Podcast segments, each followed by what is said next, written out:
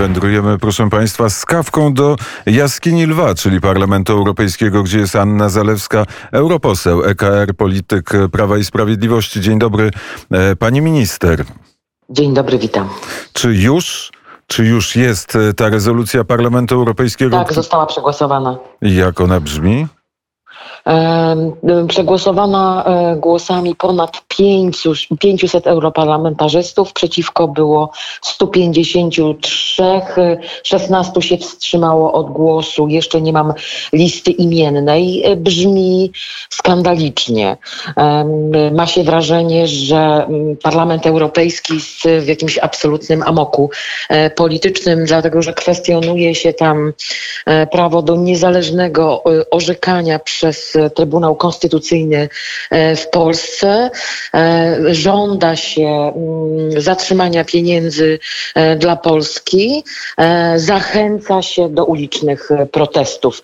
To chyba mm, najkrótsze streszczenie tej rezolucji. Jakie będą, będą jej konsekwencje? Oczywiście rezolucje w Parlamencie Europejskim nie są wiążące, to nie jest y, prawo. E, Parlament Europejski nie ma do tego kompetencji, e, natomiast one są zachętą e, i tak to jest też umówione z Komisją Europejską. Przecież rządzi ta sama większość i w Parlamencie, i w Komisji Europejskiej, że to ma być zachęta dla Komisji Europejskiej, żeby bardzo odważnie E, występowała przeciwko Polsce. E, a, a, chcę zwrócić uwagę, że to też zachęta do tego, żeby Komisja Europejska szukała pozaprawnych i pozatraktatowych e, rozwiązań, bo gwarantuję Państwu, że gdyby Komisja miała podstawy prawnej, podstawy prawne, to już dawno by zadziałała. E, czyli e, kwestionowanie niezależności orzekania Polskiego Trybunału Konstytucyjnego. E, I tak, czy dobrze zrozumiałem, że to jest. Tak to jest w tej rezolucji e, wstrzymanie środków, bo to jest ten bój o środki e, na Krajowy Plan Odbudowy. To też jest zalecenie, czy komisja, tak. czy, czy Komisja Europejska, czy pani komisarz Ursula von der Leyen ma możliwość, czy musi skorzystać z tego zdania Parlamentu Europejskiego? Nie, nie musi, ale e, podczas e, debaty, kiedy pan premier Mateusz Morawiecki e, przyjechał, by posługiwać się argumentami, przykładami, dowodami. Ona już wtedy, nie wysłuchawszy pana premiera i nie reagując na jego argumenty, wykrzyczała, kończąc swoje wystąpienie, podsumowując debatę, właściwie to samo, co jest w rezolucji. E, słowa e, i wystąpienie premiera Mateusza Morawieckiego w takim razie nie zostało wysłuchane. Argumenty e, nie trafiły, ziarno nie padło na podatny grunt. Było oczywiście wiele wypowiedzi konserwatywnych europosłów, którzy gratulowali z szacunkiem, odnosili się do tego, że mamy odwagę, by bronić Unię wartości, praworządności, Unię krajów niezależnych y, i suwerennych. Natomiast y, ci, którzy wnieśli tę debatę, bo myślę, że w Polsce to musi wybrzmiewać i musi być piętnowane, czyli polska lewica przy aplauzie e, Platformy Obywatelskiej i PSL-u, bo przecież po kongresie nowej lewicy, na którym była przewodnicząca socjalistów i demokratów obozu w parlamencie, Europejskim ustalono, że ona wniesie debatę o takiej e, treści. Po raz kolejny, to jest chyba już 17 debata o Polsce i z reguły w 90% to są inicjatywy polskich eurodeputowanych. Ja nie wiem, czy Państwo słyszeli, co mówił pan e, poseł e, Biedron, że figę z makiem dostaniecie, mówiąc tak do premiera polskiego e, rządu. Pan europoseł Belka, mający socjalistyczno-komunistyczną przeszłość, mówił, czas skończyć z pokojowym dialogowaniem. Naprawdę to było wstrząsające. Każdy z Państwa słuchaczy powinien sobie odtworzyć tę debatę i wysłuchać głosów polskich eurodeputowanych. W żadnej, absolutnie w żadnej kulturze parlamentarnej e, takie e, rzeczy po prostu nie mieszczą się e, w głowie. W związku z tym rzeczywiście te wypowiedzi na wystąpienia, na wystąpienie pana premiera też były zaplanowane. Ja mówię odważnie, napisane polską ręką polskich y, eurodeputowanych, dlatego że to były te same e, przykłady, te same frazy, te same zdania, e, z reguły wypowiadający nie mają zielonego pojęcia, co się dzieje w Polsce. E, ale e, pan Mirosław Piotrowski, był europoseł, był gościem e, popołudnia wnet i właściwie powiedział, że polski rząd, godząc się na Zielony Ład, godząc się na krajowe plany odbudowy i przyjmując warunek praworządności, już jakby poddał się, już jakby nie ma więcej argumentów na to, żeby obronić to wszystko, czego broni Prawo i Sprawiedliwość i Mateusz Morawiecki.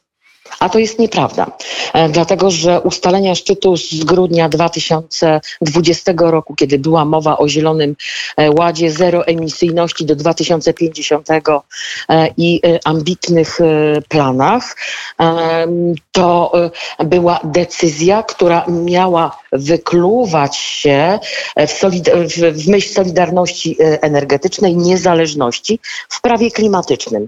Prawie udało się to utrzymać, bo była w ogóle, mm, żeby prawo klimatyczne odeszło. To też pokazuje parlamentarzystów europejskich, lewicowych przede wszystkim i zielonych, żeby odeszła od tych ustaleń e, e, szczytu. Udało się, byłam przy tym, jako jedna z siedmiu e, eurodeputowanych, która pracowała nad prawem e, klimatycznym, również e, po nocach.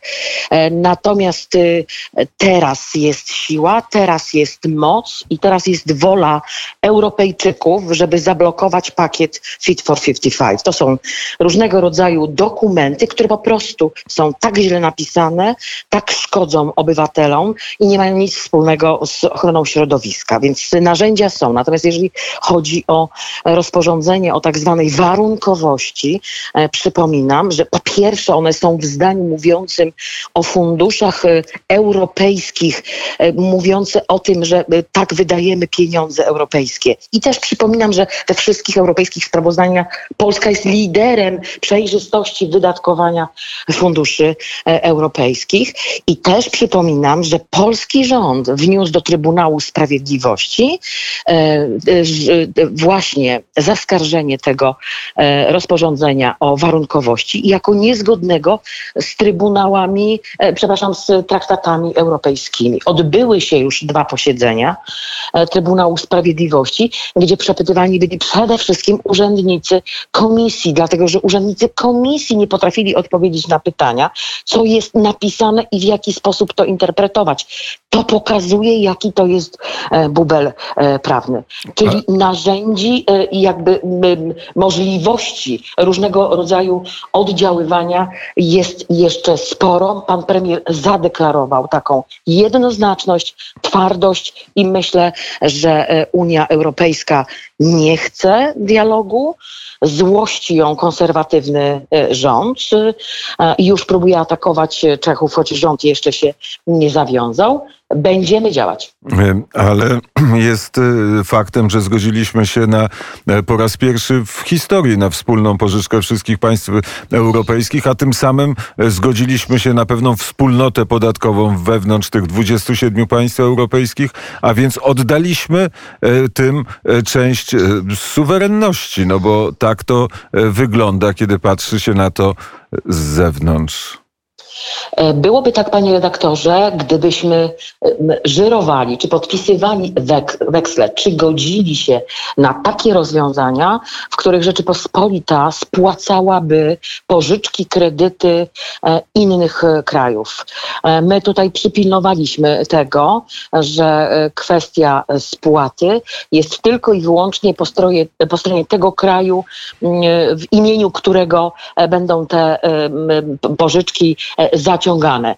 E, w związku z tym, bo to, to będą pożyczki na rynkach finansowych między innymi Europejski Bank Centralny będzie to robił, ale też nie wiem, czy pan redaktor, państwo widzą hipokryzję Unii Europejskiej, nawet przy tym planie odbudowy europejskim, teraz polskim. Jeszcze kilka miesięcy temu właściwie wszyscy, wszystkie parlamenty były poganiane, przyspieszane, bo przecież świat gospodarczy potrzebuje e, tych e, pieniędzy po pandemii. Teraz okazuje się, że ten świat gospodarczy wcale ich nie potrzebuje. I chcę też Państwu powiedzieć, że e, na Unię Europejską, myślę, że na panią komisarz również naciskają podmioty gospodarcze, również z Niemiec, również z Francji, dlatego że my jesteśmy wspólnym rynkiem, europejskim rynkiem i oni też będą korzystać z tych pieniędzy będą korzystać z tych pieniędzy, bo nasza rewolucja energetyczna zakłada, że będziemy je wydawać w duńskich i w niemieckich e, przedsiębiorstwach.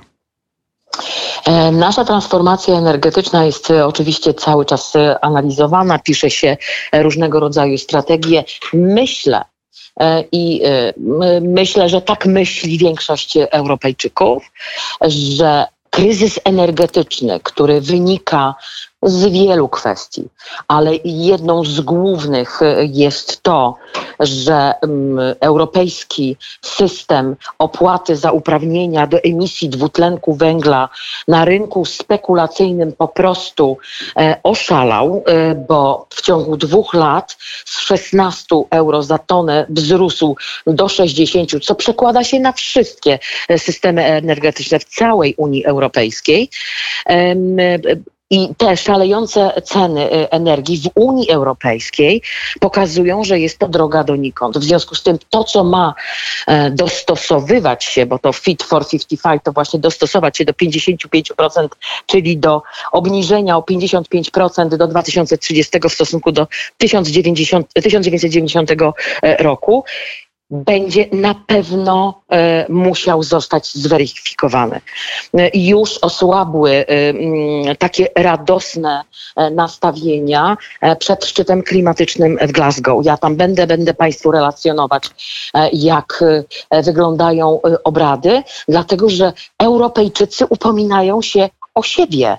Chcą mieszkać w ciepłym albo chłodzić się, jak jest e, gorącym, gorąco. Chcą e, niskich opłat za benzynę. E, nie chcą płacić za bliżej nieokreślone pomysły Franza Timmermansa, który mówi Europejczykom, ten świat, w którym żyjecie, w którym jest wam dobrze, musi zostać zniszczony.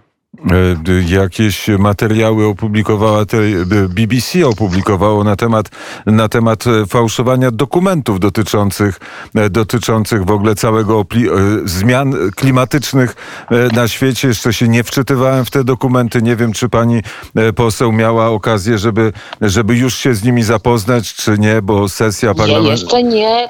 Myślę, że wymienimy się z, paniem, z panem redaktorem, o które chodzi dokładnie raport raporty i dokumenty, natomiast na pewno musicie Państwo wiedzieć, że e, te przepisy e, Fit for 55, bo to jest 16 dokumentów różnych, e, z reguły pisane są przez lobbystów. Przecież to chodzi o interesy różnych europejskich no, gospodarek. Ale pani mówi o tym jeszcze niezaakceptowanym Fit 55.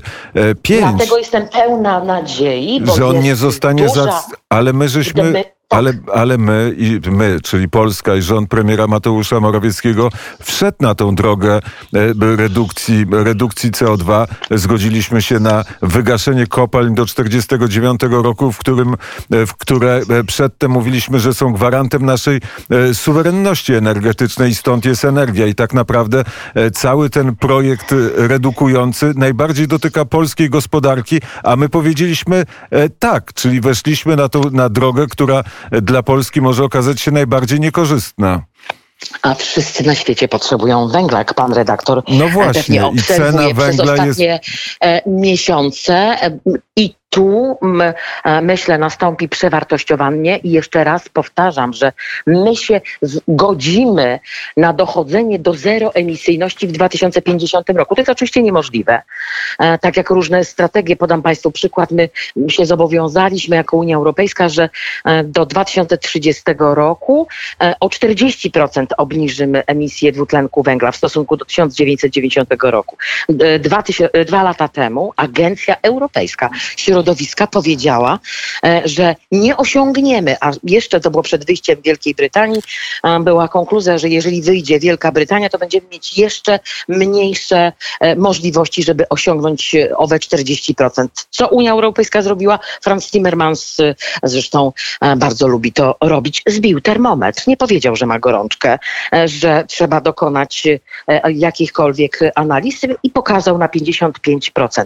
Ale zeroemisyjność, czy jakby E, wychwy, no, inaczej, zeroemisyjność to niekoniecznie e, zamykanie. I myślę, że to wszystko się będzie w tej chwili e, przewartościowywało. Tym bardziej, że jutro jesteśmy z pracownikami i związkowcami Turowa w Luksemburgu pod Trybunałem Sprawiedliwości. We Francji już są żółte kamizelki. Obywatele wymuszą od rządzących potrzebę patrzenia na nich.